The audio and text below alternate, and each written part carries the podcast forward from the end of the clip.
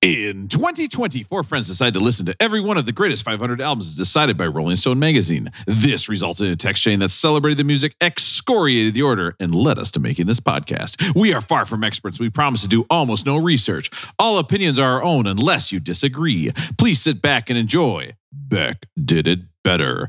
We are up to album 94, and this is Funhouse by the Stooges. I try to make that 15 seconds. So when you push uh, forward 15 seconds on your podcast app, you can just skip right to this part where you can hear me actually say interesting things.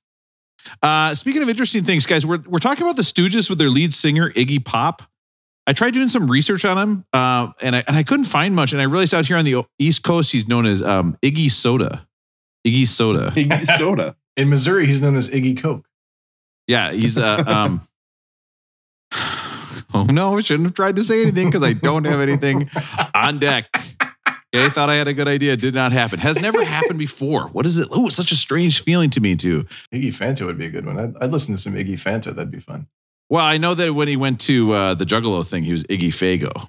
So he was a, that was popular. Listen, I'm Aaron, pretty sure. I'm pretty sure in the '90s he went by Iggy Surge. Iggy Surge. he was that kind of yeah. He was kind of amped up like that. That's true. Iggy Surge is the funniest thing I've ever heard in my entire life. That is a T-shirt. It says Beck did it better on the front. On the back, it says Iggy Surge, and you're gonna get like a thumbs up from one person, even if they've listened to every hour of this show. So, guys, gotta get some merch. there are wait. There are people who have listened to every hour of the show. They live in my house. I'm so sorry that she's dealing with this on a weekly basis. Oh, you're making the jack off motion now, Aaron. Come What? on, don't do that. oh, now you're doing the curvy woman motion, and you're doing both at the same time. Wow. Somehow? I'm sorry. What's That the is curvy woman up. motion? That is best. the curvy woman motion. I'm doing the curvy woman motion right now. What's the curvy Oh. woman motion? I thought it was more like this. So I, I don't know. Okay, here we go. Let's turn on K Rob, K R O B for the first time right. tonight, and definitely not uh, having edited out an earlier stoppage. Here we go. What's up, everybody? Welcome to K Rob, K R O B. Listen, I want to tell you about a little snack that has been on the rise in popularity. In fact, Oh. you might say you use some dough to buy this. oh no. You know what I'm talking about. Oh, yeah. We asked Matt what food smelled like a foot. Yeah.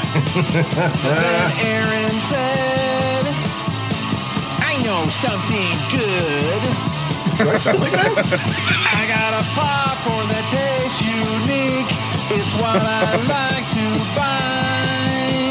I cover it in nutritional yeast. yes. And snack. Nutritional He's yeast. got it in his lap. yeah, he falls asleep. He takes a nap. His popcorn falls on his NUTs. Now his balls are so itchy. What? He's covered his crotch with nutritional yeast. He likes it cause he is so pervy. Pervy. want to the greatest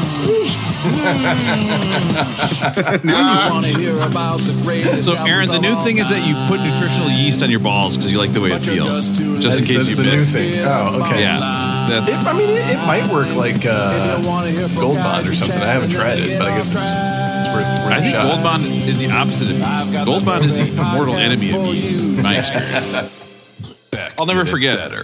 I saw an unnamed guy on the football team go to the trainer once and was like, "Look at this uh, jock itch I have," and he lifted up his shorts and it looked like raw hamburger. It's seared in my mind. I remember that more than the birth of either one of my kids. To, to- Uh, to be fair, Rob, I I recall this person, and the person will remain unnamed. But this person also played intramural basketball with Aaron and I for one year, and there was a game where he wore very short shorts and just like pushed that rash into people, so they backed away, and he would just get layups free every time. Yeah, that stuff was potent. It was Oh, nuclear. it's- that was It's so gross. I've you know, never Jock- seen anything like that. Jock itch should only be used for good, not for evil. I don't think you should bully people with your jock itch. That seems wrong. Uh, This- listen, This guy would have backed Luka Donovich right out of the post and scored Straight on him. out, Luca wouldn't have Yeah. none of it. Yeah, or or, or Luka Doncic. Uh, either guy, the guy You you said, or the guy who plays in the NBA. Uh, all right, so listen, we both said I come in to correct and then immediately get it wrong, but I said it so confidently. Um, so listen, this is Beck did it better. We're talking about the greatest albums of all time, as decided by Rolling Stone magazine. I'm just doing the intro again. We are all the way up to 94, and we are talking about a band called The Stooges. And I've got three guys here who want to talk about it. We're excited to talk about the history of punk rock. I've got Russell in kind of southern Minnesota today. Russell, how are you doing? Straight from Rochester. Oh, guys, I've had bad experiences concerts, and I've got old man white hair. Oh, I've been hurt, and I don't care. Oh, so good. I've got Matt in Minneapolis. Matt, how are you doing? Good. For those of you that don't know why we call it Beck did it better, uh, I think we finally have actually hit one that we might get four thumbs up that Beck did it better. Beck can do any song better than the Stooges. Oh, so I'm super yeah, excited to hear right this off the album, bat. and I can't wait for it. Any song. Yes. coming in very hot. And I've got Aaron, and uh, I, when I told Aaron, I, I sent Aaron a text this week. I said, "Listen, Aaron, this is Funhouse, but it's not the 2008 Pink album of the same name. Okay, the album by Pink." And he, he his reply to me is that he doesn't really like albums by Pink. He prefers albums uh, uh, by Stink.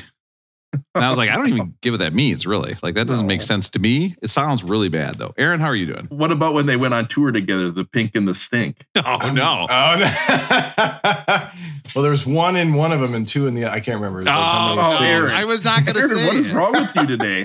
Can you, You believe that we started. just said stuff like that? Like, Yeah, yeah. not Uh, great. You know what's crazy Well, is ti- about ti- this? time out. No, Yeah. no, r- r- real, real quick. And only one person is yelling at their radio or whatever listening to right now. You know that there is an album called Stink, and guess who it's by? Ooh. Pink? Pearl Jam. The Replacements. Oh, The Replacements have an album called Stink. That's So- right. That one dude in Minnesota who's always like calling just half in the bag, who's yelling at us songs. I just realized I made a major error in It's- picking yeah. the voicemail. So if you want to hear a good voicemail to correlate to this conversation, go to next week's episode and just go to the voicemail, listen to it. Aaron, Aaron, what's your how are you doing? I'm good. I'm mostly confused, but I'm good. And um, I have seen Pink uh, live two times. I don't know if she played anything off of uh, her 2008 Funhouse album, but she's pretty great live.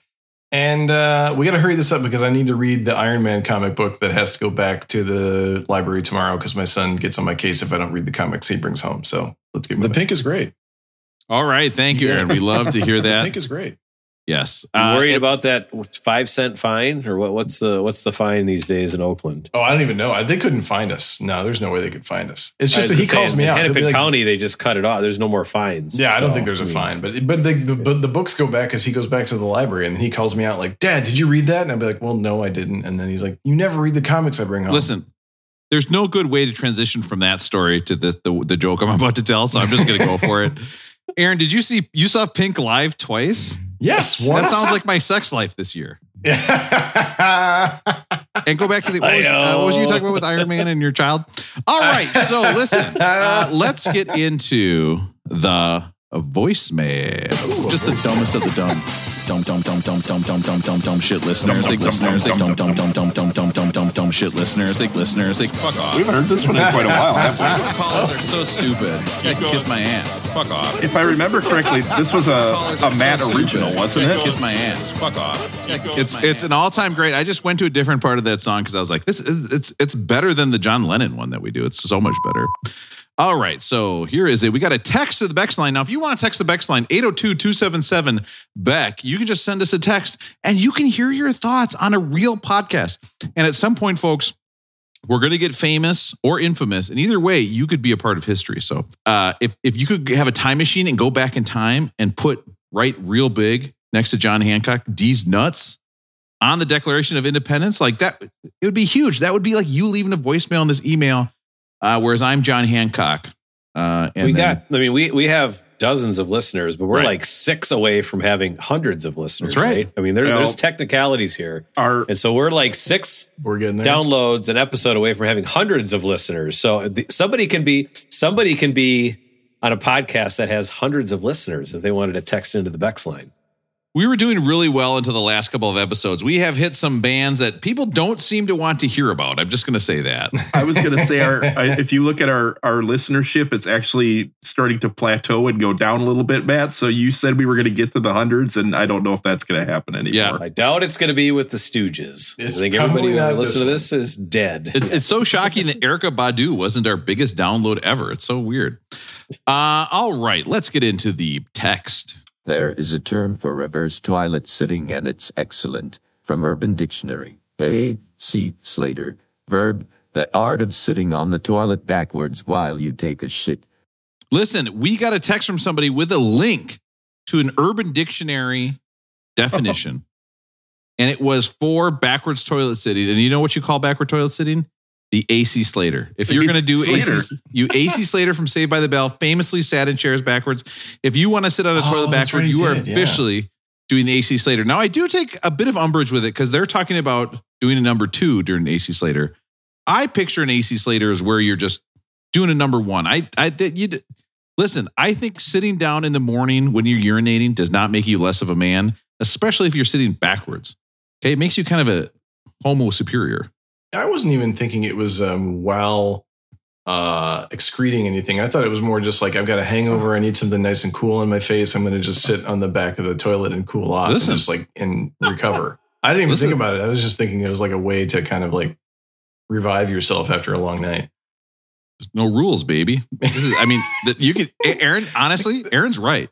You The can sit at the a toilet, toilet, nice anytime you want. Oof. Yeah, you don't eat every time you sit at the kitchen table. Think about it. You don't eat every time you sit on the toilet either. Yeah, and normally I don't face away from the kitchen table when I'm sitting there, but that's that's I, I, I'm going to go out on a limb though that says that every time somebody sits on the toilet, they're going and using that toilet. oh, look at the guy who's never cried on the toilet. oh, I've never been done before. oh, I've never been at a place with a Wait. bunch of people staying there. So the only place to jerk it is on the toilet. What, what are the Wait, why Rob. on? Oh, because you don't stand up. Yeah. Rob? What are the other top five reasons that people would sit on a toilet unless they were using the restroom? Well, actually, the, number four is We actually three. called number four is actually called a Lisa Turtle. A lot of people don't oh, realize that. Oh, no. Yeah, I've got a bad. I got to go so bad. I have a Lisa Turtle. I got to get in there. What, what's the screech? Rest in peace. The screech is part of the the, le- the Lisa Turtle leads to a screech sometimes. Wait, have you guys never? Have Well, you, sometimes the the only Lisa one- Turtle leads to a sprain. Yeah, that- oh, the sprain. what was the sprain? What's the sprain? I'm gonna let Matt tell it.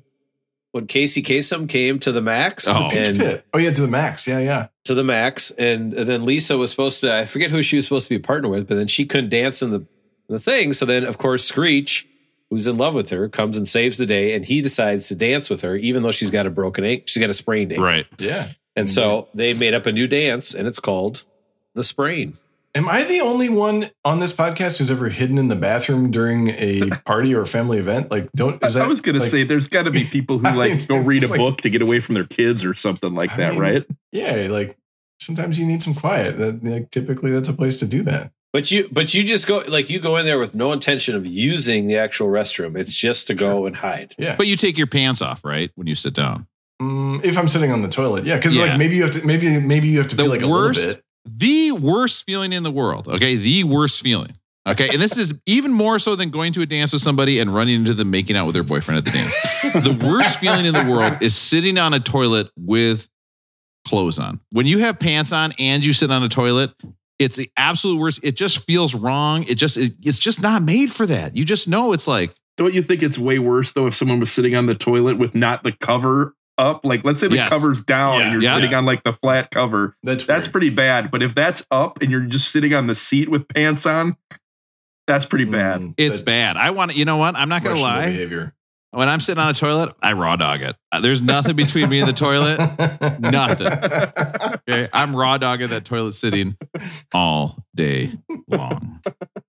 Trying to think of another topic to go to from this, and it's uh, it's, it's really It's hard tough. because it's, hard. it's a hard. it's like- and it's not because we don't we've never talked about it because we've talked about it so many times, like various uh, toilet options with the of course the cold toilet paper being one. Has anybody tried cold toilet paper yet? Like broken out a roll, put it in their fridge?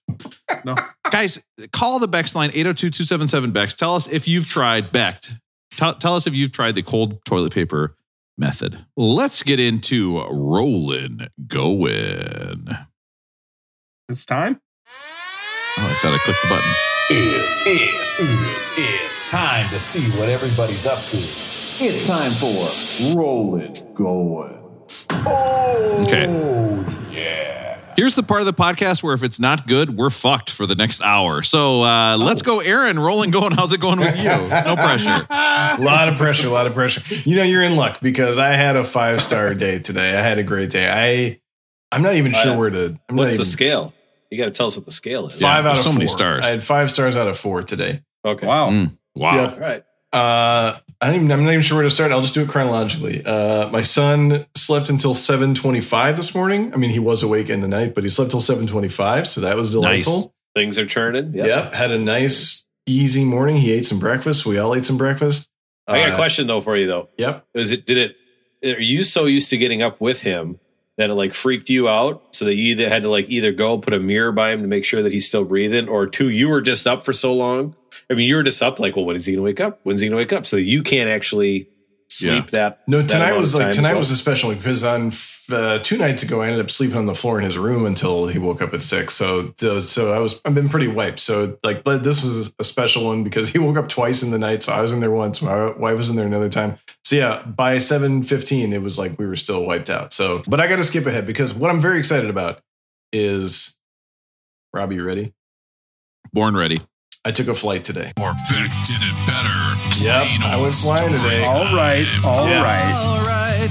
I've been waiting to hear this all day. These are the stories that I like. Tell, Tell us about the trip you're on. We're gonna hear about your Flight tonight. Aaron's probably going to be like, "Oh yeah, but it wasn't a biplane. It didn't have any walls. I was, I had those goggles on with a scarf. I was outside. Uh, it was not a biplane, although I we talked to a guy who had a biplane who does aerobatics. But yeah, I have a friend who's. a Hey, I'll tell you, for every guy with a biplane, there's a guy cell plane. You know what I mean? Like, just the way the market works. Supply and demand, baby.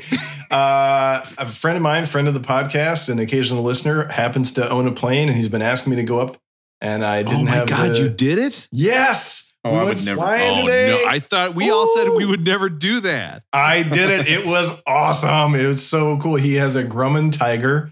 It's a it's a it's about the size. You guys remember Rob's Miata back in college? Very similar. Yep. Like anytime, you know, I was in the passenger seat, anytime the pilot would reach down to do something, he was kind of brushing my leg, similar to Rob's Miata. That car was scary as shit to drive on the ground because I'd be next to a semi and I'd be below its wheels. I at no point was I like, you know what would make this better? If I was soaring in the sky.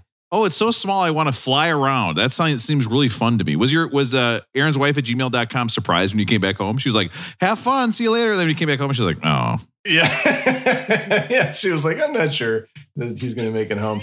It was amazing. We had a great time. We took off from the Hayward Executive Airport, did a little bay tour.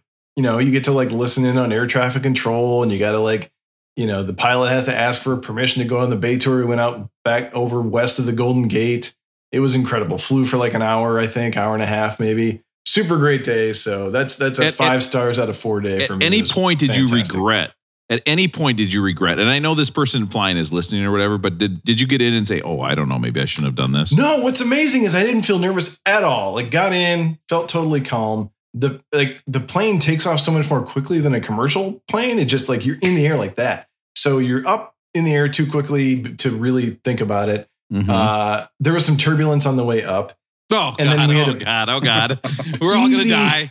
Beautiful, easy flight all the way. But um, I mean, he wouldn't mind me sharing. I did feel a little bit nervous as we were going back to land in Hayward. Mhm. Um, I, there was some cloud cover we didn't really expect, and so we had to uh, first we had to we had to check with he. I mean, he was doing it all. I was just looking out the window. He had to Oh, check with air traffic control about the route we could take to get there because we had to avoid um, the Oakland Coliseum today because there was an A's game. Um, fuck those guys, by the way. And um, then we had to like descend quickly to get below the clouds. Uh, Yeah. And so there was a little bit of like yeah, dipping and ducking and diving there. And he was like, he was very clearly making some choices and pushing buttons. And um, and then there was turbulence coming down a bit. And I started to feel a bit nervous. And he did ask me at that point, he said, How you feeling? And I had to be honest. I said, Well, this is the first time I've felt a, a little bit nervous.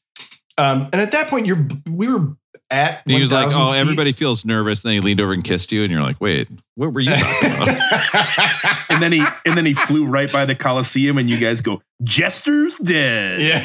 yeah. You know what's disappointing, Russell, is I know Top Gun word for word, start to And finish. you didn't do any Top Gun None. things. None. I That's- blanked. Oh, That's- you I didn't say blanked. let's s- kick the tires and light some fires when you were walking I out did. there. The- that's not from Permission to What the hell fly by. Oh. I did say uh, So There- confident. so there was- you hear my confidence? The only one I was able to get off was uh, this morning. We weren't sure if the weather was going to be right for flying or not, so I said I'm on Ready Five like Cougar and Merlin. But that was all I could do. I didn't. Oh boy. I, I Af- really thought I was going to be able to knock them out one by one. I, I blanked. Afterwards, did you go to your buddy's house and did you say I need a shower? And then did you make out and kiss his, his nose? No, I'll tell you what I did afterwards. It's Here's even how I picture So- Aaron. Here's how I picture Aaron showing up for this thing. Is he's in full military uniform.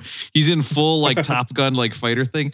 He's been like at going to like VFW bars and getting free drinks and like totally stealing all that valor. And then he's like, okay, time to go fly Stealing all around. the valor. so Well, yeah, where are you at steal the- that valor from? You at the steal point from where I was nervous, I knew we were below 1,000 feet. And at that point, you start thinking, well, pe- people could fall from a thousand feet and survive, right? I mean, even if No, even if this no, thing no, went I down, we'd probably think be okay. What are you talking know? about? But he had it under control. The landing was buttery smooth. But I'll tell you what we did after that was even better than making out.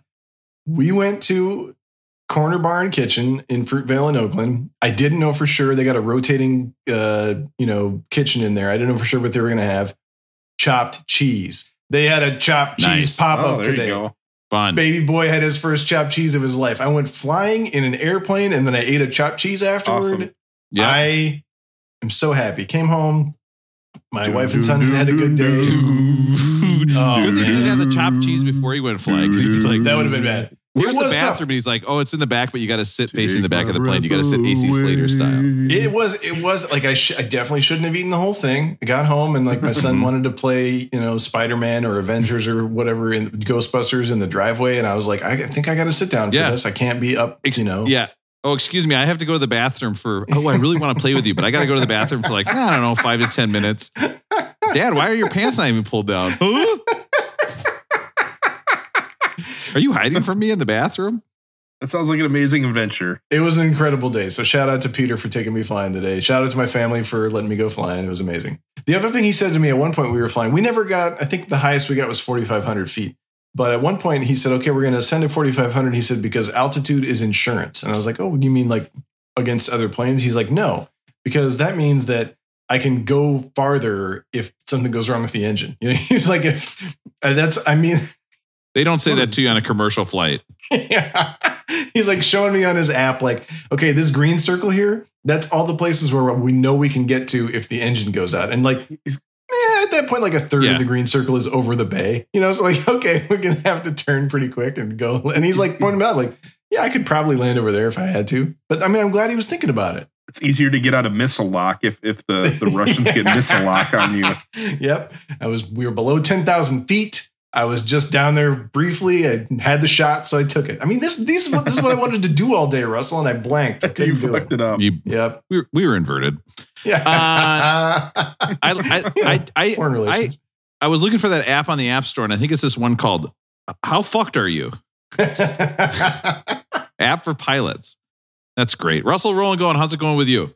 Things are going really well. I got two quick rolling goings. We can we can talk about the first one is as Rob mentioned, I'm actually in Rochester. I'm in southern Minnesota. I'm babysitting my niece and nephew for a few days so my sister and her husband could go to Vegas.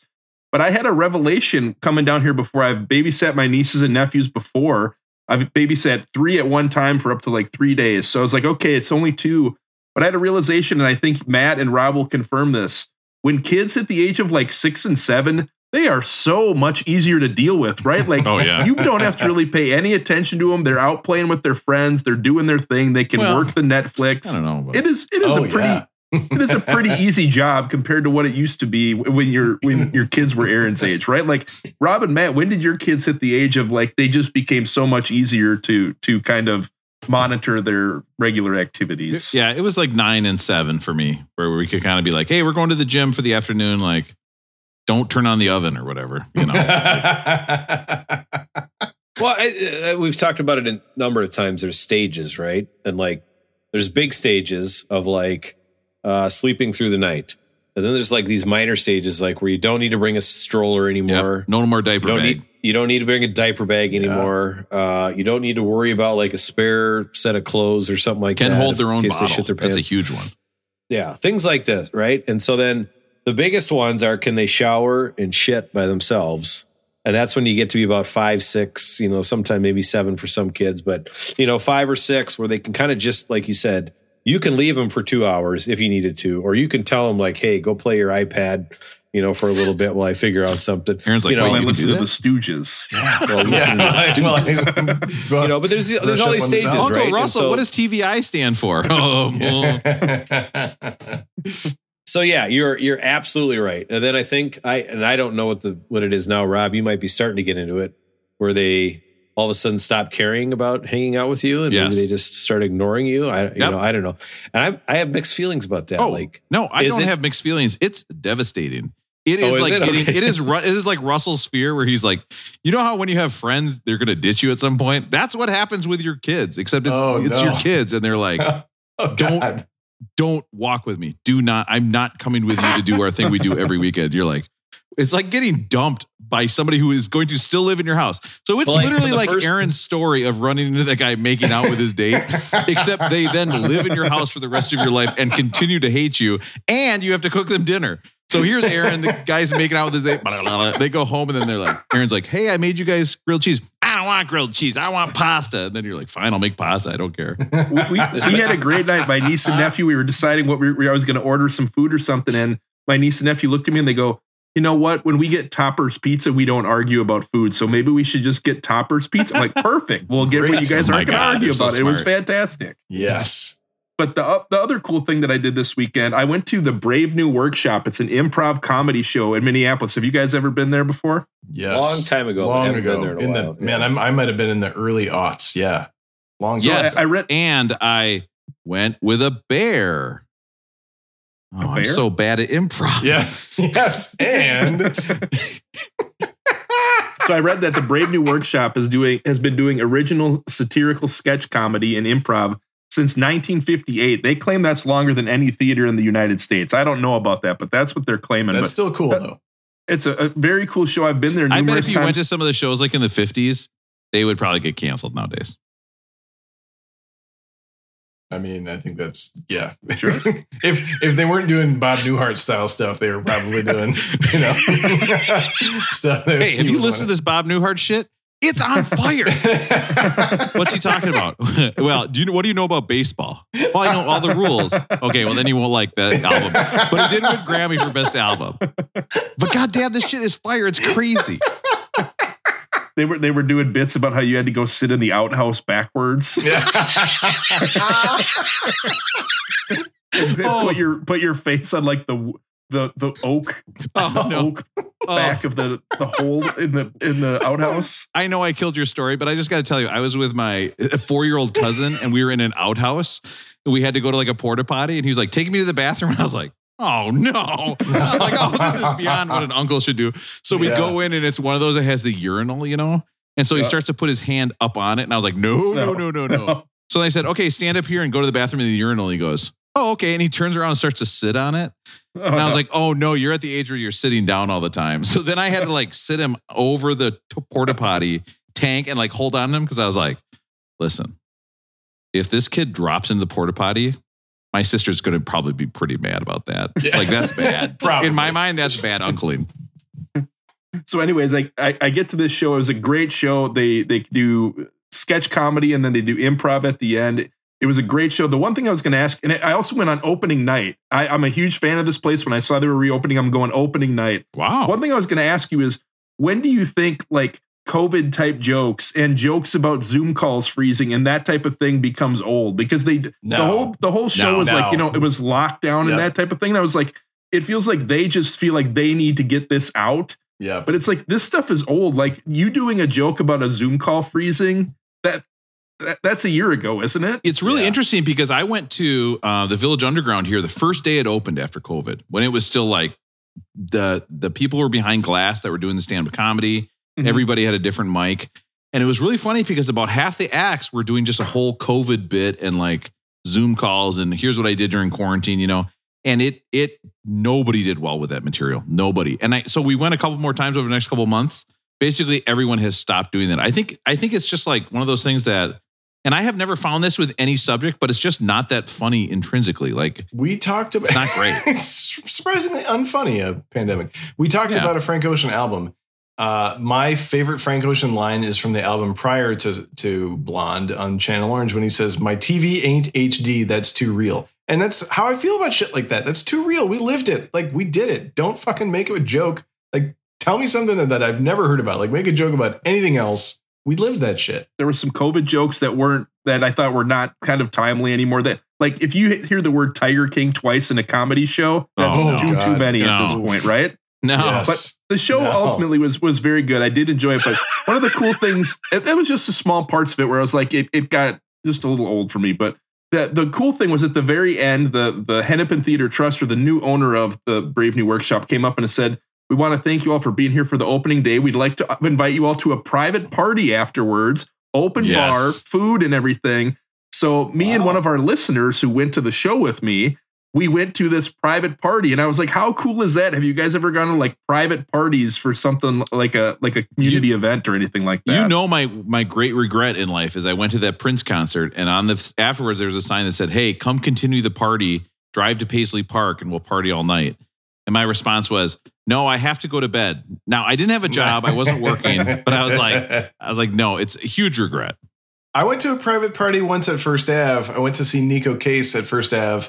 And then um, I think we had a friend of a friend who was dating a woman who wrote for City Pages. And so we got into the private upstairs party, and it happened to be Prince's birthday. So we did get to dance to Prince tunes with Neko Case. That was that's the that's the private party story I've got. So one of the coolest things so we go to this private party and we walk in. We don't really know what to expect. We go in but they've got an open bar. You can get whatever you want at the bar. They've got a buffet with food. They have a dj there's people the actors come in. They're kind of saying thanks to everyone. You get to say that you enjoyed the show and everything. It was very cool.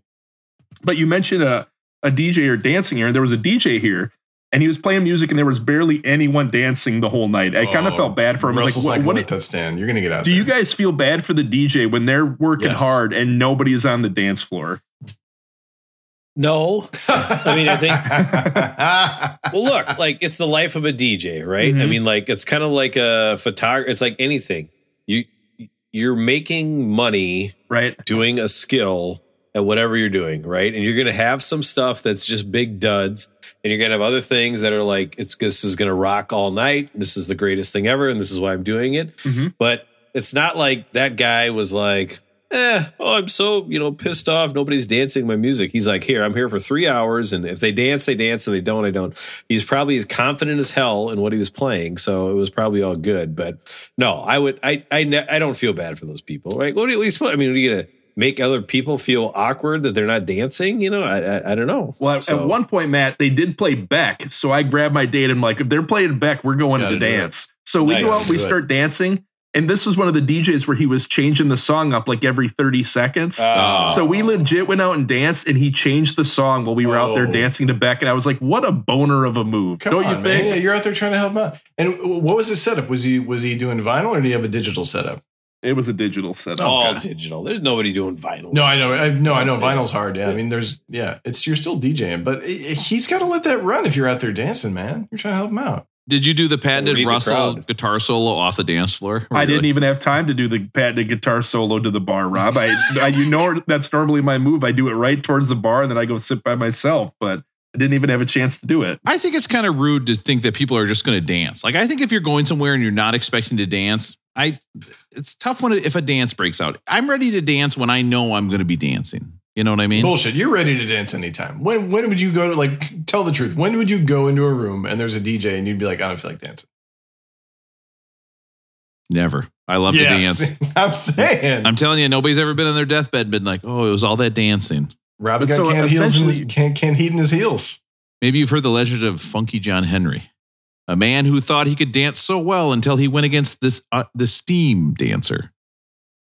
Steam dancer? Yep, and I, get- I uh, see where you're going here. he beat the steam dancer. The steam dancer blew up, and then John Henry died uh, from syphilis that he contracted at a party earlier.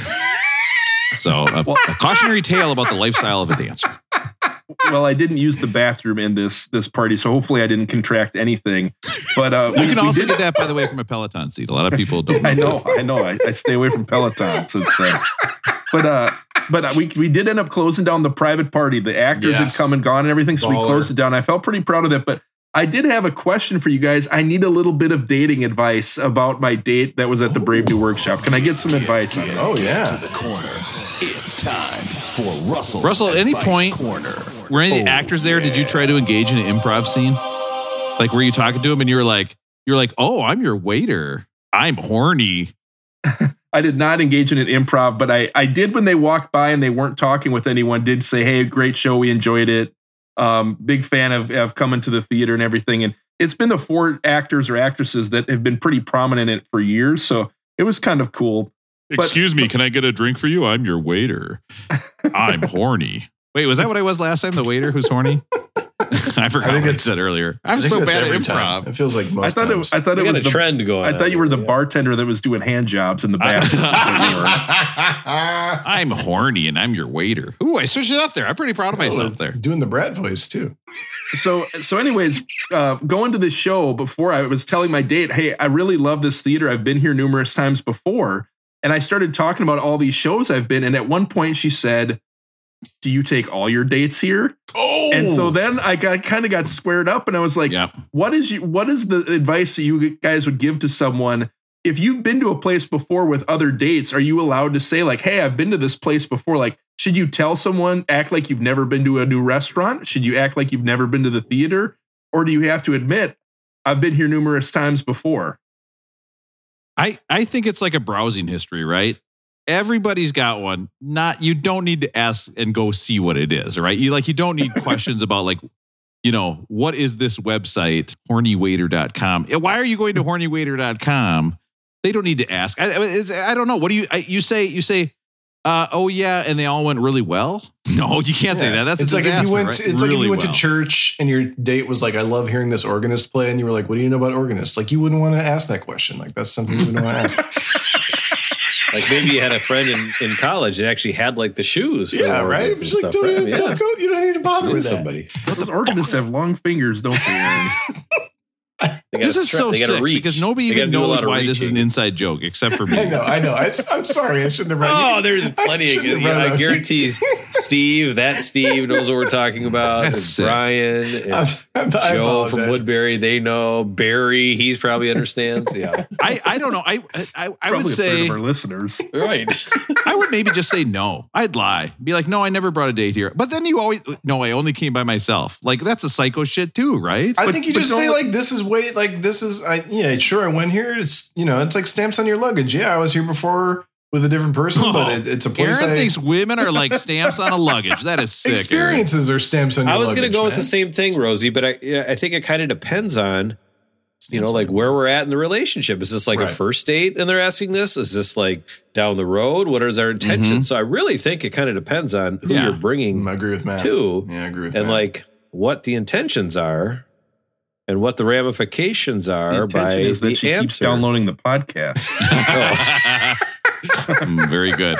But I, I I learned very quickly with girlfriends to not ask about their history because I at, would ask and then they tell a story and then that's all I could think about uh, when I was jacking off later. So that was I tough. knew that, was, I knew that joke was coming I absolutely knew that was the joke That joke was what, Aaron? oh Russell's like Russell's writing down notes. What is he writing down? Russell, you sicko. to, to be fair, she wasn't probing. She wasn't over asking about who Oh. I'd gone with before or anything. But I kind of just said I've been here a, a- a few times and shared one of the stories. I actually had kind of a disaster date story once there where oh, I went and me, she was very religious and it was during one of their holiday episodes and they made some kind of off color jokes Yeah. if you're a very religious person. I'm Jesus and I'm horny. And I kind of just looked over at the table and realized the night was not going very well. Jesus that the point. horny waiter Hey, I'm hunky. Je- I'm hunky Jesus. You might remember me from four episodes ago. Hunky Jesus here. I've got my crown of thorns, but I've also got a crown of horns. like I'm here to make some new memories with you you know like it, it, it- whatever wherever it was Oh yesterday doesn't you know that's I think that's the Aaron, that angle. so good. I'm here to make some memories with you. Oh, Aaron. So ultimately, what's blow you your guys' bathroom? advice? Do you, do you admit you've been somewhere before, or do you act like you've never been? There's, you can never go wrong with telling the truth, Russell. Yeah. Never, ever, ever. Yeah. Otherwise, you got to keep those lies up because something will come like three years from now about like, oh, you saw that show was so, you know, and so then wait a minute, I thought I was the only one. So you can Plus- never go wrong. And if they don't want to hear the truth and they can't handle, you can't handle the truth. That's right. Like uh, Jack Yeah. Nicholas told Tom Cruise, Famous actor you know, Jack then Nicklaus. that's their problem. Uh, But they can still keep downloading. Yes. yeah, absolutely. Yeah, Just put that yeah. on just put that multiple out. devices. Yeah, under multiple accounts, whatever. It If they're going to find out you're quite the coxman, I think that's fine too. If you're like, oh yeah, I brought literally hundreds of dates here. Like it's not a big deal to be. All right, maybe you guys better let me out. You guys better l- let me out of the corner here. You know what? We're not going to let you out of the corner, Russell. I mean, what I love about this is that Russell's date basically had the Little Red Corvette experience Get out of at the Brave New. Workshop. That was Russell's advice corner. A lot of pictures of the jockeys that were there before her. so what happens when you're with a super religious date and they're making fun of religion? Do you have to act like you're like really mad about it too, or are you just? I tried to not laugh as loud as I was laughing earlier in the show. I'm the Easter bunny and I'm horny. That's all I know about religion. I'm so bad. Uh, Matt, rolling going. How's it going with you? Uh, good. I think you know this is a very therapeutic endeavor that we've got. Yeah. we can talk to each other, and there's only dozens of listeners, so it doesn't really matter Let it what we talk about. But Get it's also very out. informative. And I had to go to the dentist this week, and I haven't had a cavity since I was like 13. Oh, Right. boo fucking who? I've not had a cavity since I was Good for you. 13. And so I've loved going to my dentist, but I've dentist, I've been noticing that, you know, like instead of having somebody who answers the phone, they've got like an automated answering service now. And like you used to be able to kind of get in like within a week and it'd be good, but now it's like they push it out like and and you go to the dentist office and they don't have like the free coffee anymore and stuff like that. So I think I think my dentist office is maybe not doing so hot. so then it got me thinking when you guys were fucking talking about it. Like, so I think I got a cavity now because my dentist office isn't doing so well financially. So, What? Oh, No, it's oh, those we're, dentists. we're No. which, Yeah. which I'm gonna- was the direction of causality? So, here? I I'm see, I'm gonna push yeah. so that's what. I'm So gonna you guys, push we got to, oh, this. so now I- I've had a cavity since I was 13, and now you guys, you know, you don't have the coffee anymore, and you only got two people working behind the counter, not four. Like, That- I see what's going This, on. this is I outrageous that you would say on. this about Dennis. I will not stand for this Dennis slander. I am a notable pro dentist person on this podcast. Okay, that can't be right. I'm man. notable. You Notable. you are Yeah. you need to you need to start brushing your teeth a lot. I you know what I've started doing is I've actually started flossing and not just doing what I did before, which was uh, lying about flossing to the dentist. And it turns out that it helps. I've gotten no cavity since I started flossing. I should have been doing this shit like my whole life. By the way, man, I want to Yeah. go back to something. Your your dentist had Yeah. coffee. Like you were drinking coffee before you went to see the dentist. They had like a coffee machine. Not what was before. I think it was after. If you were waiting, or your you know like parents were waiting with their kids or something like that. Oh. So they had they had they used to have free coffee. Matt comes in and opens his mouth. And they're just like, "Hi." It's probably a COVID thing, right? I mean, it's probably a COVID thing. They don't have it anymore, but it fits much better with my narrative. That's right. My you know right, right. So then the only the other thing I've got, is, And again, not true. Dentists don't do that. no, and I I don't know if this is a safe space for this or not, but oh. I'm going to go with No. it anyways. Yes. Rob, I, mean, I got to ask you: Do you ever make assignments in your classes just to get back at parents? Just to, Ooh. and- or maybe your kids are a hmm. little too old. So I'm I talking like about a fourth grade class here. Yeah. I'm Just to get back hear at about this. parents. Is is there anything vindictive about the homework assignments that you ever give? Because I swear to God, No. Leo's fourth grade teacher has guided out for the parents. Oh no. Oh, I love. I, I got to hear more. I would say I would say if it's like, you know, draw how your parents go to the bathroom. Like I think that's wrong. Your kids should not. that should not be an assignment. Matt's the only one on the board that's like facing the wrong way. His pants are on. This is sick. It's what is backwards. this? Yeah, what is going on? He says he's AC you'd have, Slater. wait, did. you would you would have to take your pants all the way off to do the AC Slater, right? Or just like I- leave them on one leg? Because I think I if you leave your pants on, specified. you're in more of like a Superman type. I think you're right. That's, But see, that's why around my house I only wear chaps. So then I can sit on the toilet anywhere I want. Are they leather or are So, they so how are they getting back at the parents, Matt? Are they making you like? So is the it like assignment oh, is- bring is in a Rube hundred Goldberg dollars? Is a is a Rube. Well, there's two things, but is a Rube Goldberg, Goldberg assignment. Oh right? yeah, that's when that's at the end of the year when you don't want to do jack, jack shit. I've assigned that five times in my career, and it's always when I'm like, okay, I'm fucking done with this shit, and then you just make the kids So build there you something go. that's So, fucking question- impossible. Question asked, Yeah. question answered. No, there we go. That's Okay. Rube Goldberg is simply to waste time because I can tell you it teaches kids jack shit. Well, that's what that was my that was my thing, right? Like, Right. so Leo's like, I'm not going to do it. I'm like, what? What do you mean? You have to do it? Like, well, but okay, well, all right. So, so I come up like, all right, let's. I'll help you. Let's Oh. do some things. You know, so I come up with some great ideas because you know, uh, the education we all received at St. Olaf makes us all Yeah. very smart people. Yep. Very, you know, Actually, what national we're doing. champs many times in the Rube Goldberg contest. believe it or Actually, that is true.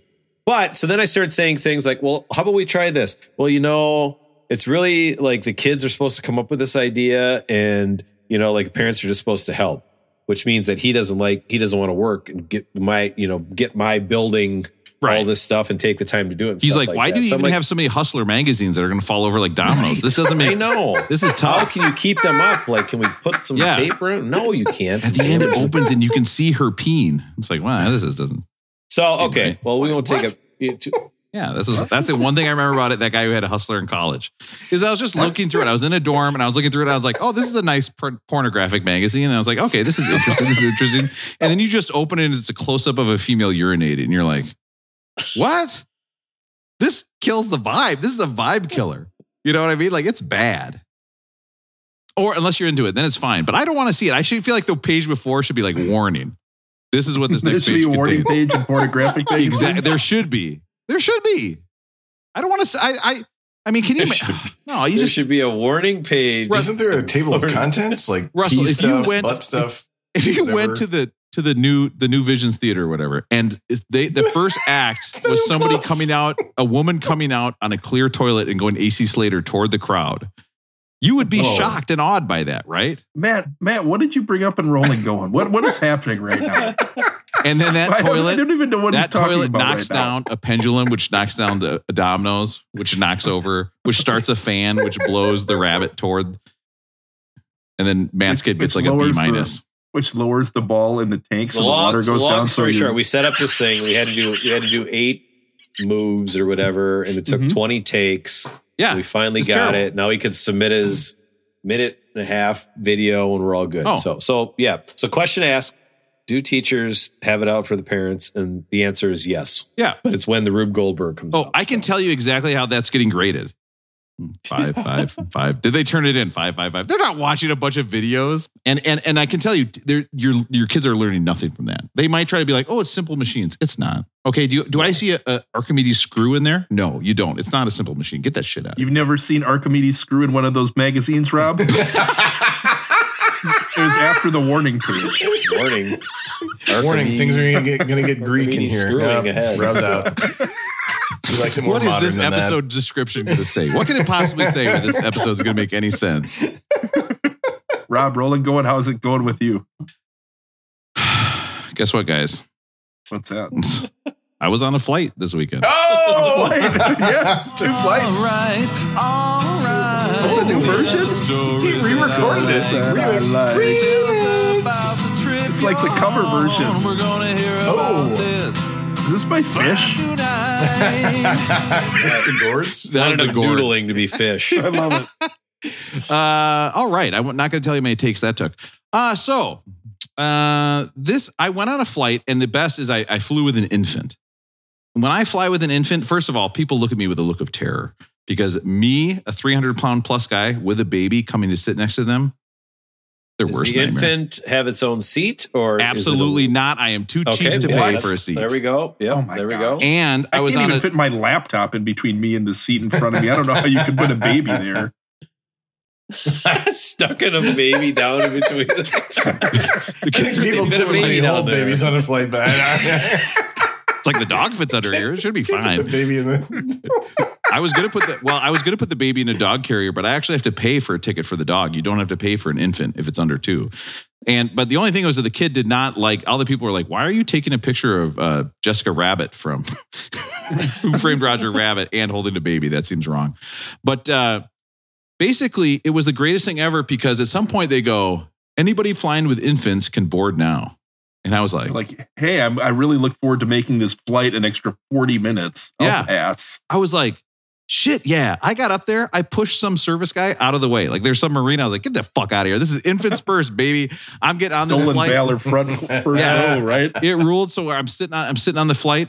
I With get the on, I'm walking past. A guy reaches down, uh, who's sitting there. He reaches down a person ahead of me in line and, and picks up an inflatable pillow. And he looks at the person in front of me and goes, Is this your inflatable pillow? I say, No. Go to the person in front of them. Is this your inflatable pillow? And they're like, No. And he looks at me and goes, Is this your inflatable pillow? And I go, No. And I said, Well, you're just holding some random person's inflatable pillow. That's a bummer.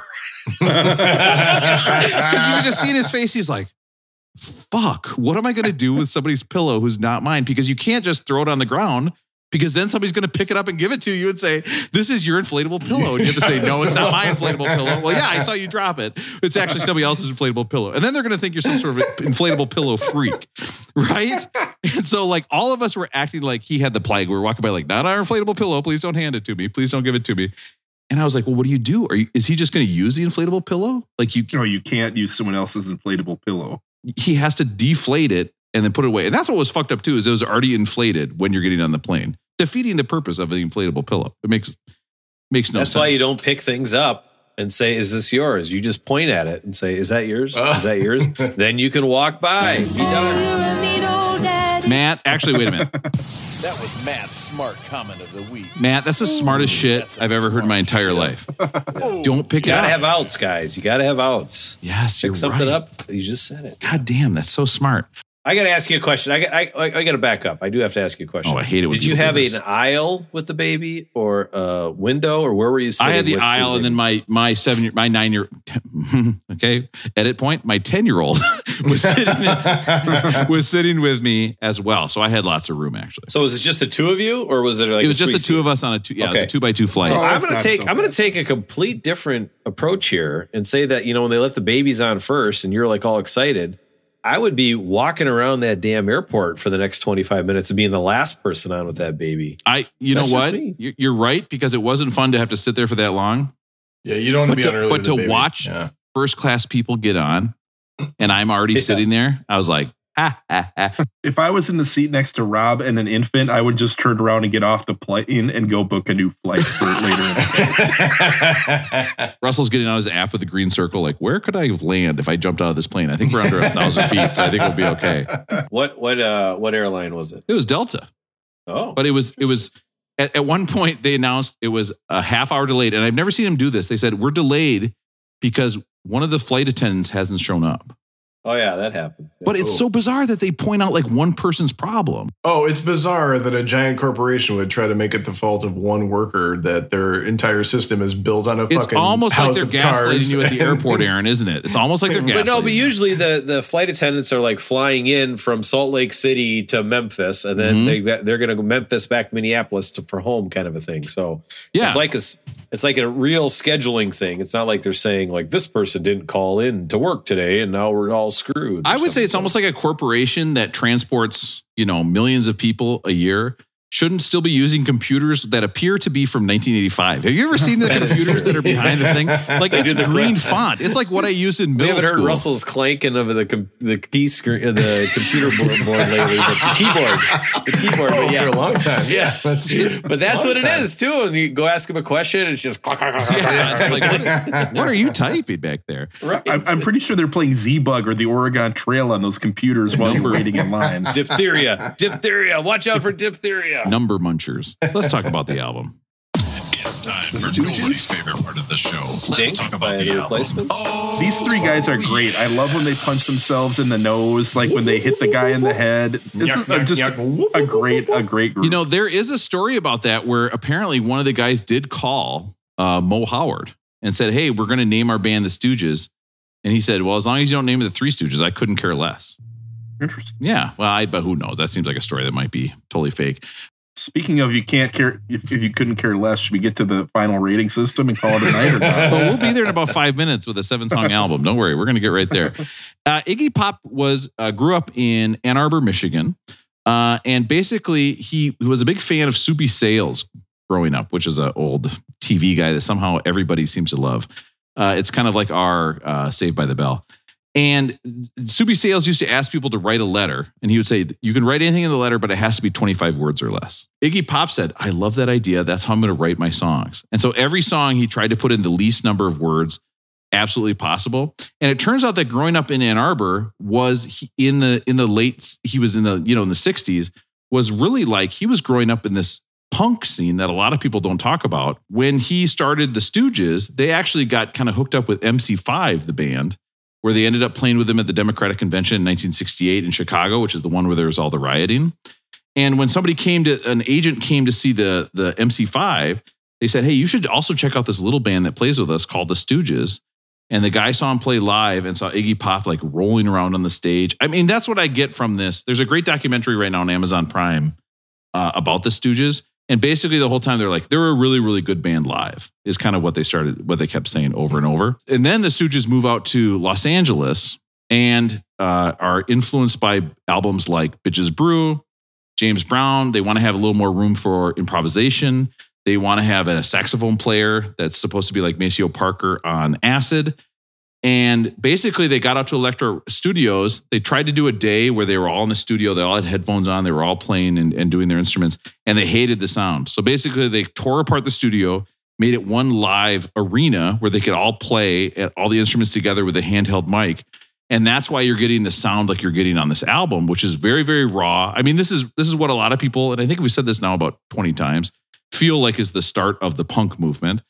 Um, but it's it's a very raw album, and you can you can hear. I, I don't know. It's just such a it's it's such a weird, unique album where there's it's just hook after hook. I mean, there's no rhythm guitar on this whole album, but there's a saxophone. Like it's it's this is uh 69. This came out. So again, the whole punk movement is kind of a reaction to the hippies, and you hear that down in the streets.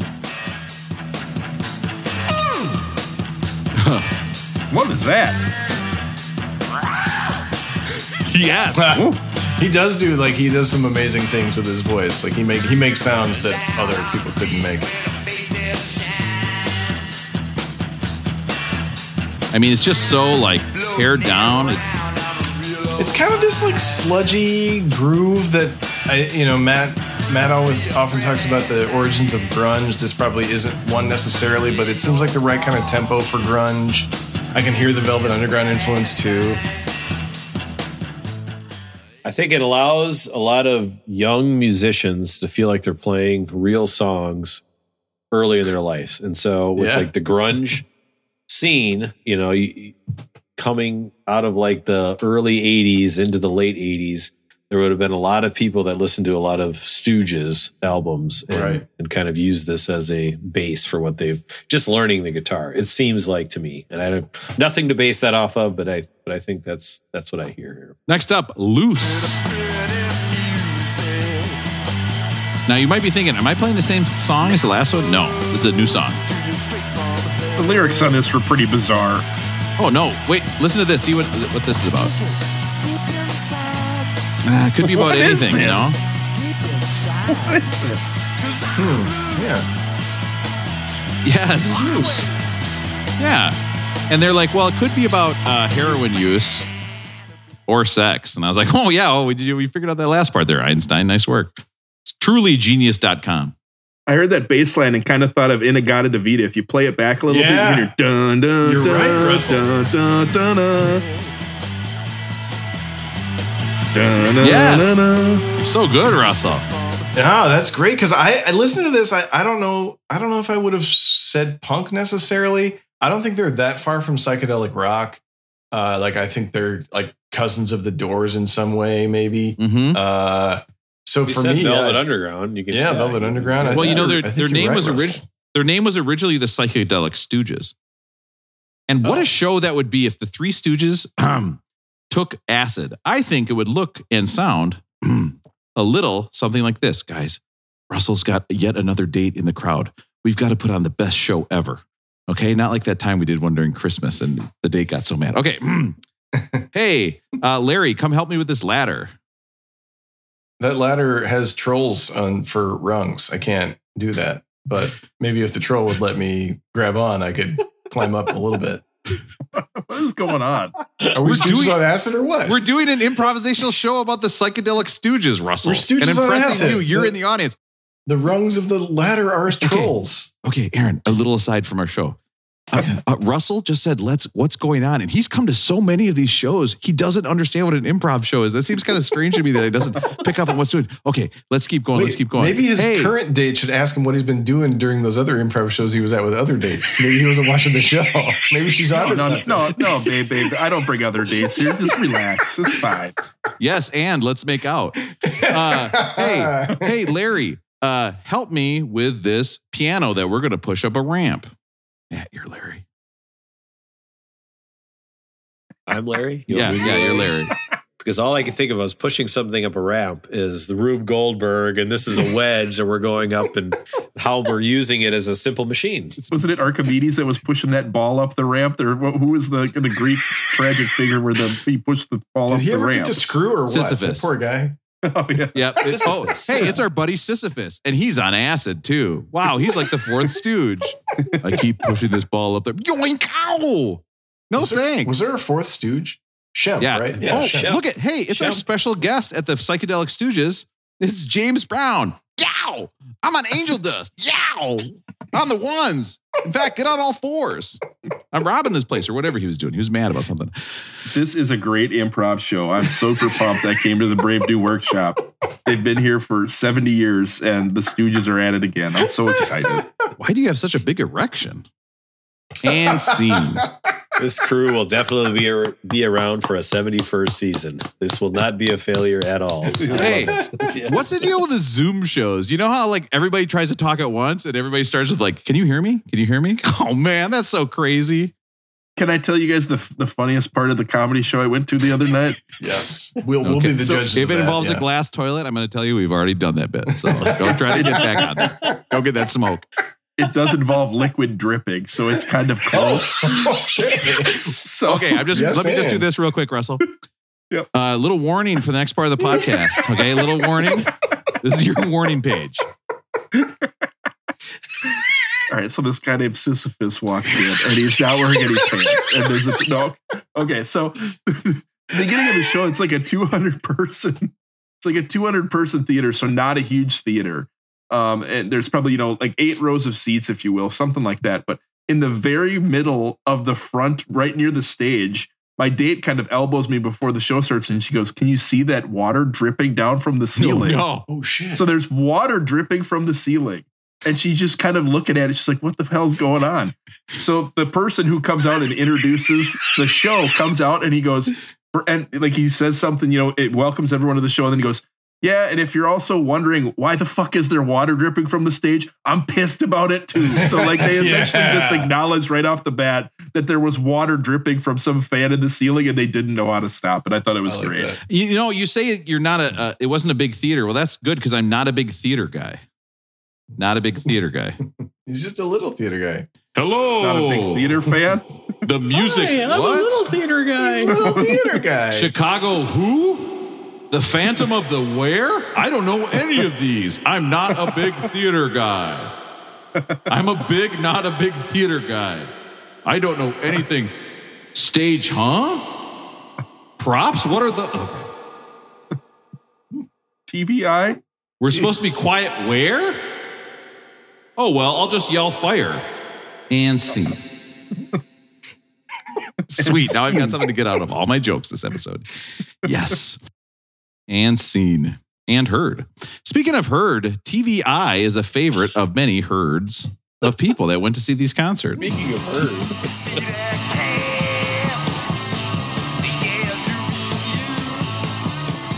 So I'm just going to tell you what TVI stands for.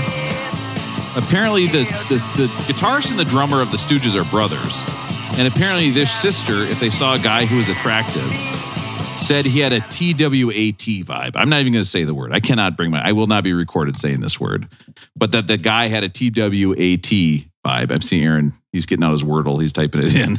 um, and that's what TV and TVI stands for. Oh, Is wow, I did not TWAT vibe. that. That doesn't make any So. sense. But I got to admit, if a girl told me that I had a TWAT vibe, I'd be like, that rules. That's the best thing I've ever heard. Let me let me jot that down the next time I tell my date about one of the dates I'm re- rewinding with her doing another one. I like that song. I, I I thought that was a that was a TVI. I think is a fun one. Now next up, No, Rob, Yeah. could you jump to the very beginning? of the One thing I noticed at the very beginning, Aaron, you kind of mentioned the way he's using his voice. He's kind of grunting, he's screaming through the whole thing. Can you just go to the beginning of this song, Rob?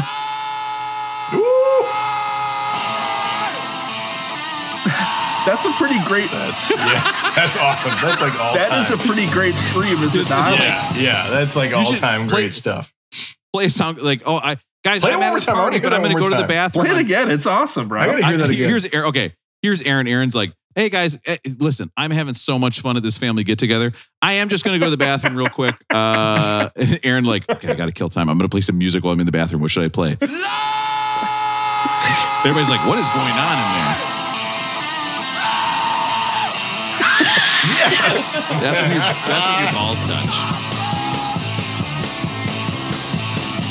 It's a jam. It's a bop. I heard that, and you know, like it's we've talked about the uh, ubu, ugly but useful, and the, the way people use their way these singers use their voice. But I thought we could maybe celebrate this a bit more by doing a list of the best screams ever in rock Oh, music. I'm here for this. Oh, this is gonna be fun. I can't Yes, wait. And I think that would be a good list. this is gonna be fun. For another Beck Did It Better countdown. Oh, yeah. Now this one was a really tough one to wind down. We've heard the Who. Remember with that CSI Miami scream? Oh my god, that one was so right. good. You, you had Axl on Welcome to the Jungle, ACDC Back in Black, Robert Plant's got some, Janis Joplin's got some. James Uh, Brown. remember- James Eddie Brown Vedder. has a ton of them. Uh, Eddie Vedders. Vedder's got some. Remember John Lennon at the end of that song "Mother," where he's just like wailing Well, at the end. well, There's so well, many of them. Ozzy Osbourne, Well, well, Crazy well. Train. So it was hard to cut it down. But the one I thought we could start with, we were talking about this musician the other day. This is from 1958. This is Little Richard. Good golly, Miss Molly. oh, When you're rocking and a rolling, can't hear your mama call. Whoa. he's he was so good, man. Russell, that's great. Love to have some Little Richard on our on our podcast. I was going to ask Rob. I, I was reading that his that song contains a lot of innuendo, including the phrase "sure like to ball." What does "sure like to ball" mean, Rob? Uh, it's sexual intercourse, Russell. Oh, And Uh, but I, I can tell if you're married, that does not that is not a term for sexual intercourse. It's never like, hey, let's go ball. Like it's Uh, Little Richard famously uh, was, you know, he was uh, having sex with anyone, anywhere. Uh, in, in Peter Guralnick's book, uh, Dream Boogie, which is about uh, Sam Cooke, he documents that um, Little Richard carried a Bible with him everywhere on tour, and he was always in his Bible making notes. You know, he was into his, and people thought he was really into the scripture, making notes in the scripture. Turns out he was writing about his sexual conquests and their their preferences and what they liked. And Wow. that's what he was doing in his Bible when they were having breaks uh, between sets on tour. I've heard about John 316, but John's, yeah, there's something there. No, that's about right. an interesting thing I noted on on Little Richard is Iggy Pop actually talked about how he was really influenced by 50s rock and roll, and he had a dream of being Little Richard just for a minute.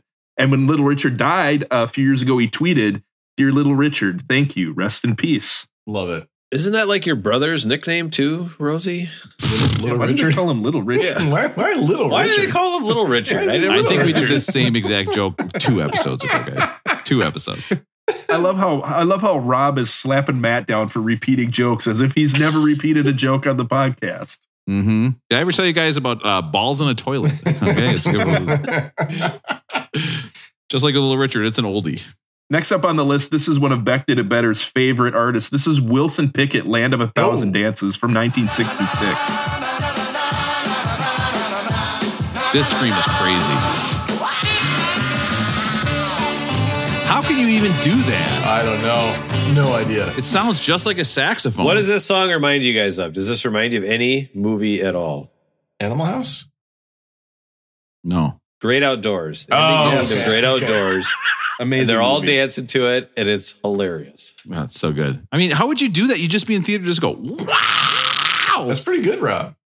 Thank you. That was really good. And my apartment neighbors are so happy. I was reading. We've talked about Jerry Wexler before. I think he worked with Aretha, if I remember correctly. Is he that hated right? Wilson Pickett. Yeah. Yeah, he worked Aretha, Otis. Yeah. But one thing he did say about uh, Wilson Pickett, we, you guys had mentioned James Brown as being one of the greatest screamers ever, and what he said was that James Brown would scream and it was a scream, but Wilson Pickett would scream notes. His voice was powerful, like a buzzsaw, but it wasn't ever out of control. It was always melodic. I was wondering what you thought of that, Aaron. I think that's probably true. I think Wilson was. Um, I think his career would have been longer. He was famously difficult to work with, but uh, he had a very unique way of, of. I mean, we just heard it, right? He could do a thing that Amazing. another person couldn't couldn't do with their voice. Okay, what if what if Wilson the volleyball from Castaway was Wilson Pickett? I think it would sound a little something like this. Wilson, wow, and scene. and scene. A one man improv on show. for one more. That's such a bad joke. Why am I laughing? Next up on the list was from two years later, 1968. I heard that, This Matt. That was is- so good. This is uh, we've heard the Beatles scream on Helter Skelter. It's one of Matt's favorite Beatles songs from that White album, but this is actually Revolution. Check out the scream at the beginning. here. Oh, This fuzzed out guitar too. That is crazy. That is as good as it gets. That's as good as Oh, it gets. That actually, that was actually the song that George Washington played and got him fired up. So a lot of people don't know that. when he when he forged the river. and the British were like, "Is this ironic or what, guys?" Don't I mean, talk about a British invasion. I mean, this is literal. don't you think? Hey, dude, check out this hat. You know how hats have four corners? Check this shit out. so I got three, bro. I don't know if you guys knew this, but I, I read that John Lennon wanted his vocals to have a really an unusual sound on that, so he recorded that song while he was lying on his back, and then they they What double tracked his scream. Isn't that interesting? It's very No, interesting. I- Rob, do you have Matt? thoughts about that technique? Yeah. I did not see that coming at Laying all. on your back, and then it's double tracked, Rob. Double track sounds like a Drake relays. I, I don't know. Sounds like somebody who really loves the Drake relays. Finish strong.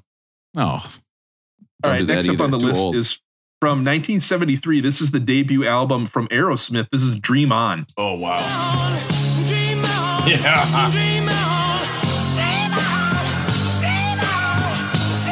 He's gonna nail it here, isn't he? He's doing what you were talking about with Wilson Pickett. He's doing a long melody in that scream register. I I was my Damn, mind was blown when I was younger and I realized that was Aerosmith. Right. Me too. I, w- I read that he was actually nicknamed the Demon of Screamin'. Rob, have you ever Oh. seen any movies called The Demon of Screamin'? I'm not gonna make the joke demon of screaming if that's what you think I'm gonna do. Like like no it's one thought you grease. were going to do that. That's Like not- it's grease and it's like, Nope. hmm, I'm gonna make all these chicks cream. Satan, no. Well, I have to. I'm the demon All of So that was on the Aerosmith album, Aerosmith 1973. self-titled. Other songs. I don't. I don't know four if I can tell after you. the Stooges album. That's I don't know if I can tell you. So make it. Somebody dream on. We got that one. One way Mhm. street. Mama Kin. Write me a letter. Moving out. No. Walking the dog. You know. So Big I 10 don't know. So that one was that album. You used to be on the top list. Now, now it's out, and now the only album by Aerosmith um, is "Rocks," which came out in 1976. When I was looking at that one, I realized the only time we've ever talked about Aerosmith is when Rob did the breakdown of Crazy versus Crying.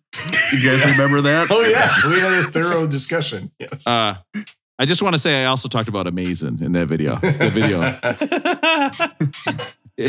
those vid- I'm going to tell you again. Go back and watch those videos. They're mind blowing, and will also make you want to become the demon of Creamin' for sure. Standing up or I, uh, down? Not standing. I mean, guys, I'm telling you again. Stand, is you standing up. Forget about it. That is a. I mean, you get done and like you're like, why are my calves sore? You know what I mean? Like my calves should be sore. Maybe a hamstring. You come out, and your family's like, you're sweatier than when you went into the shower. This is so weird. Hey, can, can you open this bottle for me? My right arm is so tired. It's my Sisyphean ordeal, guys. I'm that's you know that's what I got to do. Pushing that boulder up. Well, oh. if if if Rob comes out of the bathroom, you don't want to ask him about his monkey wrench. Oh, And that's the last song on the list. This is the Foo Fighters Monkey Wrench from 1997. Check out Dave Grohl.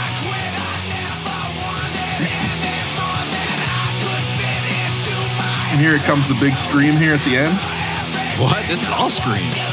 Oh, wait for it. It's a big one. This rocks. Here it comes.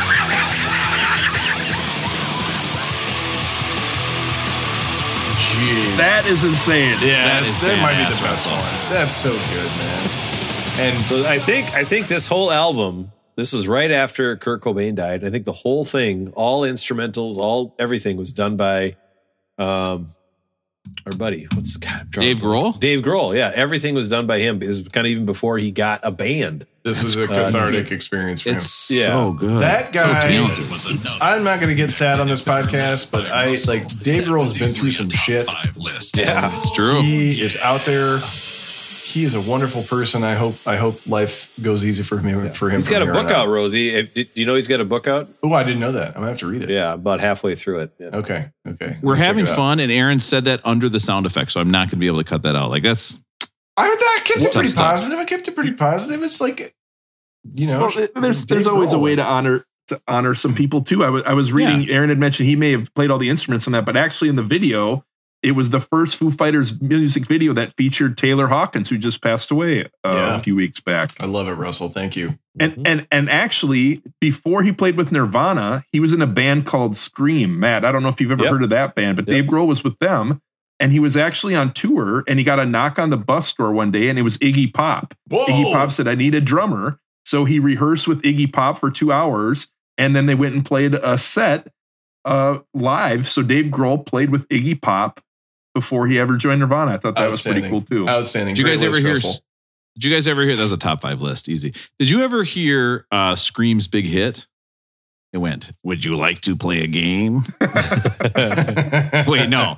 Shit. I- I thought that was Cream's big hit. no, that's Jigsaw. Fuck. I don't even know what they say in Scream. They're like, I think it's the calls And coming I think from we've inside the house. I think we've talked about this too. But Taylor That's Hawkins, who who who was he on tour drumming with before he Alanis. got- Alanis. Alanis. Yeah, That's he was right. the drummer. He was. on Yes. Alanis Morissette. and you know that's how. Iggy Iggy Yeah. Pop started as a drummer too. And he said he got tired of looking at people's butts, so he's like, I'm going to be a front man now. He's like, Forget look about at it. my butt take my shirt off and everything else. Yeah. All right. Great Uh, list, Russell. Great list. Yeah. we did Excellent, dirt. Russell. What do we do? Dirt. Dirt is next. Dirt.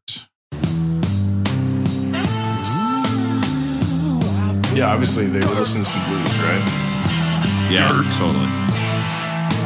It sounds like Born Under. a- Wait, isn't this the bass line from Born Under a Bad Sign?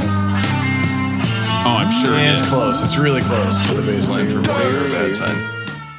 If you like that song, good news. It's seven minutes long.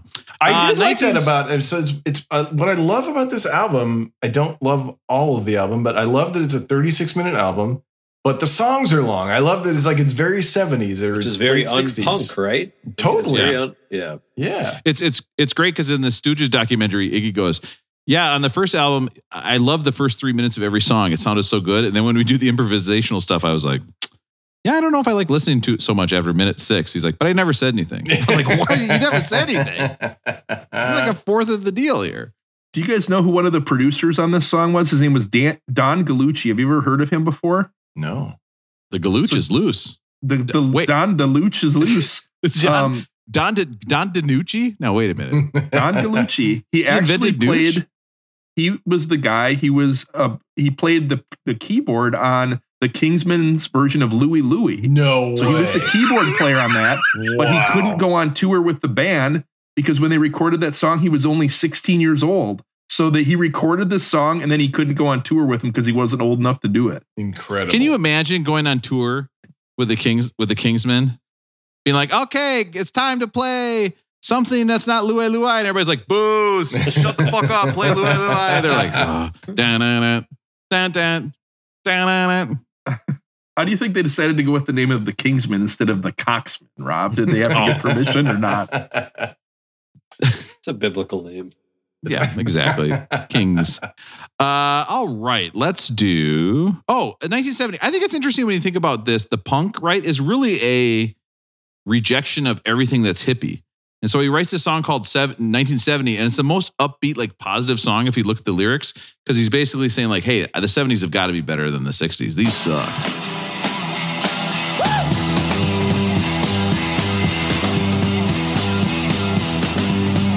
I think this is the song that has the saxophone on it out of nowhere, and it just feels way out of place. Did, Oh. you guys hear the saxophone? What do you think of that? Well, here, if you wanted the sax player, listen to this. In the beginning of Funhouse, the next song, he yells at the saxophone player to start playing. Here's that sax, Russell. Listen to this. It just feels so out of place. It felt out of place and I loved Fun. it. Like I, I mean, the saxophone's my Alright. favorite part of this album. I was like, great, let's let's hear some saxophone. I, I loved it. And it, yeah, but it's just it's such a it's such a it's a companion in a way to what was going on with funk, like early funk at the time. Like they were definitely listening to that and being influenced by it. I think it's great. Oh, so I mean, you can hear James Brown, I think, in this part of it, which is I think so. It's a strange juxtaposition, right, of like punk and James Brown, but I don't think they're as disciplined as a funk band, but I mean, they're you know, it's cool. But if you're, I don't think they're if getting you- fined if they screwed up. I think you're right, Aaron. He's not going.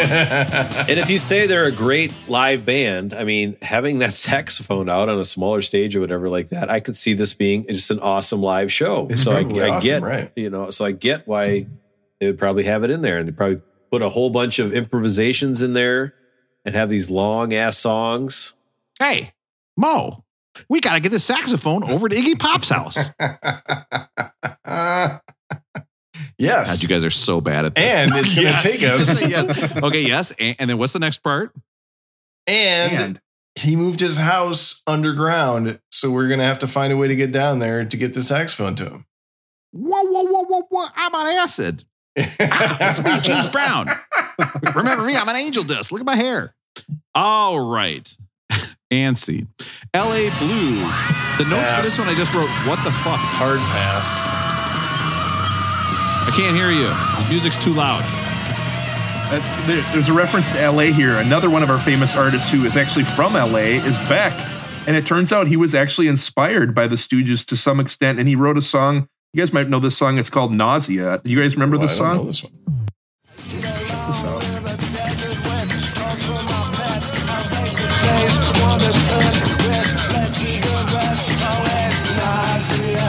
Fucking songs has this guy done?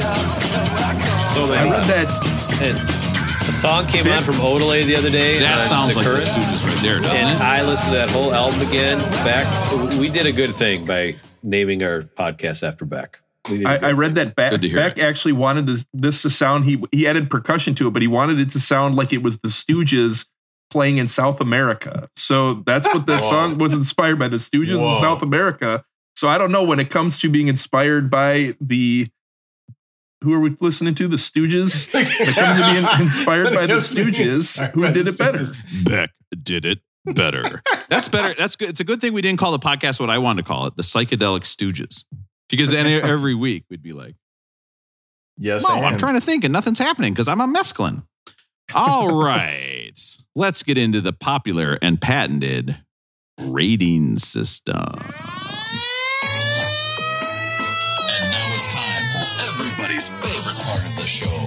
The patent The end. and very popular Beck Did It Better rating system. Oh. Listen, here's the deal. This album is 94 on the list. We guys, we're going to get to 100 and we're going to do nothing special for it whatsoever. That's my promise to you. We will not have a fun 100th episode blowout. This is 94. Okay? Should this be at 100 or should it be at 94? If you think it's perfect at 94, that's a rolling, much like Iggy Pop with his shirt off, well toned. Always jealous. The guy had He's very toned. He's got a great He's body. Jacked, yeah. He's it's great. Is this should this have been higher up on the list? It shouldn't have been this low. This would be a rolling bone. Also, Iggy Pop's body somehow at the same time is also a rolling bone. See a lot of his bones. Uh, or is this should have been higher than 100? Okay. And I know what you're thinking. Oh, higher? That kind of sounds like the Psychedelic Stooges. And I think that would sound a little something like this. Uh, hey, Moe, I'm an attorney for Menards. Whoa, whoa, whoa, whoa, whoa, whoa, whoa. I work a lot of overtime. And that's a deep joke. That's a deep Yuck, cut. yuck, yuck. I'm going to sell you some knives instead. Yuck, yuck, yuck, yuck, yuck. Don't get stabbed. I don't think they even made that sound, actually. I don't think at any time the Stooges said, don't get stabbed. I think of the Stooges, like getting bonked and getting poked in the eye, getting bonked in the head. Listen, fine. man. This is If improv. at some point okay, one of we're them got just we're, we're, everything's a good idea. This is improv. There's no bad ideas. You can It's a safe do space. that shit in It's a post. Safe space. Yep. Oh my God, Moe. You see this knife? It's up to the handle in my lungs. I feel like I'm going to die. Like, I think a stooge getting stabbed would actually be quite sad. Like, it's going to take you out of the moment for sure. Getting hit with a hammer, that's fine. Getting, Fair. getting stabbed in the arm, oof. Hey, Moe, I got an ingrown toenail. All right. And that is a rolling groan if you want to go back to where I didn't edit some stuff out. So, what do you guys think? Rolling well toned, rolling bone, or rolling groan? Matt, what do you think? I am sure that this band was awesome live. I just don't think it translates to an album very well. Uh, so for that reason, I'll just keep it short and sweet. Just say at 94, I think this is Rolling Groan. Should be probably a lot further down the list for me. Uh, Russell, what do you think? Rolling well toned, rolling bone, or rolling groan? I thought there were some interesting parts of the album. There were some parts I could get into. Remember that bass line that sounded like In-A-Gadda-Da-Vida? I like that part. I like the screaming. I like the way the guy used his voice, Iggy Pop, but it, it wasn't my favorite album. I won't come back to it. I, I read that there was an article on Rolling Stone um, by Henry Rollins who called this the perfect album, and he wrote an article how the how Funhouse changed his life. And part of me was thinking, like, if Henry Rollins is the biggest celebrity you can get to write a write an ode to an album, then the album's not that great. So I'm going to say it's Rolling Groan. It should be lower on the list. Are you talking about Henry Rollins from the movie Demolition Man? I believe it's also Henry Rollins who had like four scenes in the show Sons of Anarchy. So I Oh, think that's that's, what he I did, know him yeah. as. Uh, yeah, but that doesn't have the fast food wars, which is a very real thing I think about often uh, when I'm sitting on the toilet backwards. Uh, oh, guys, full circle. This is a perfect. We did it. We scene. brought it back. Perfect We episode. did it. I'm stabbed. Uh, Rosie, what do you think? Rolling well toned, rolling bone, or rolling groan? Yeah, first time through this album, I hated it. Didn't want to listen to it ever again. Uh, went through it a couple more times. Actually, really enjoyed it. I love what Iggy Pop does with his voice. I like the kind of chunky, slow grooves that they come up with. I love the saxophone, but I hope we hear a lot better music in the next 404 albums. So I'm going to call it a rolling groan. Guys, you're incorrect. This was a God, rolling shit. aggression. Aggression? Yeah, there's not a word spoken. There is not a, a noise that Iggy Pop makes where he's not trying to convey an emotion to you. There's no wasted lyrics on this. Like every noise he makes, it just gives you a feeling. And whether or not you want to hear the feeling, it's there. Like he's very clear. They had a, this is a band who had a clear idea of what they wanted. They executed it. And guess what? If you don't like it, maybe you're just too old. Oh. Oh. By the way, Matt didn't come to, speaking of old, Matt didn't come to my birthday party this weekend. All right, next up, in an album that reminded me of Cohaagen in the film Total Recall. What? Yeah, because it's Take Air by Drake. Cohaagen, you have what you want, and I'll give the people the air. When you want to hear about the greatest albums of all time. Zero laughs. I'm looking at three totally blank faces. That's because it's Drake. Nobody's gonna have a Drake. We should just move on and get to Taylor Swift and Lucinda Williams and Metallica and REM. I'm stoked for that Listen to Williams album. Also, I'm there's a, there's a total lunar T. eclipse right now. Did you guys know this? There's a total lunar eclipse happening better. right now. Right now, yeah. Right now, you're we're missing the lunar eclipse. We got six minutes till total moon- lunar. Are you serious? Wait a minute. I am serious. Are you serious, Clark? if you guys if you guys flip through the adult magazine that Rob sent you, you're going to see that the page is, says warning, warning. On the next page is Archimedes, the adult version, Greek mathematician, physicist, engineer, astronomer, and the demon of screaming. warning. Demon of Creamin. Oh, that's on the Eureka. back cover. Eureka, when I put my balls in the tub, it overflows. oh, There's a deep Archimedes reference. Also, the name of the porn magazine starring Archimedes. You done? Oh, I think we're done. yeah. I think that's woo. Perhaps permanently. All right.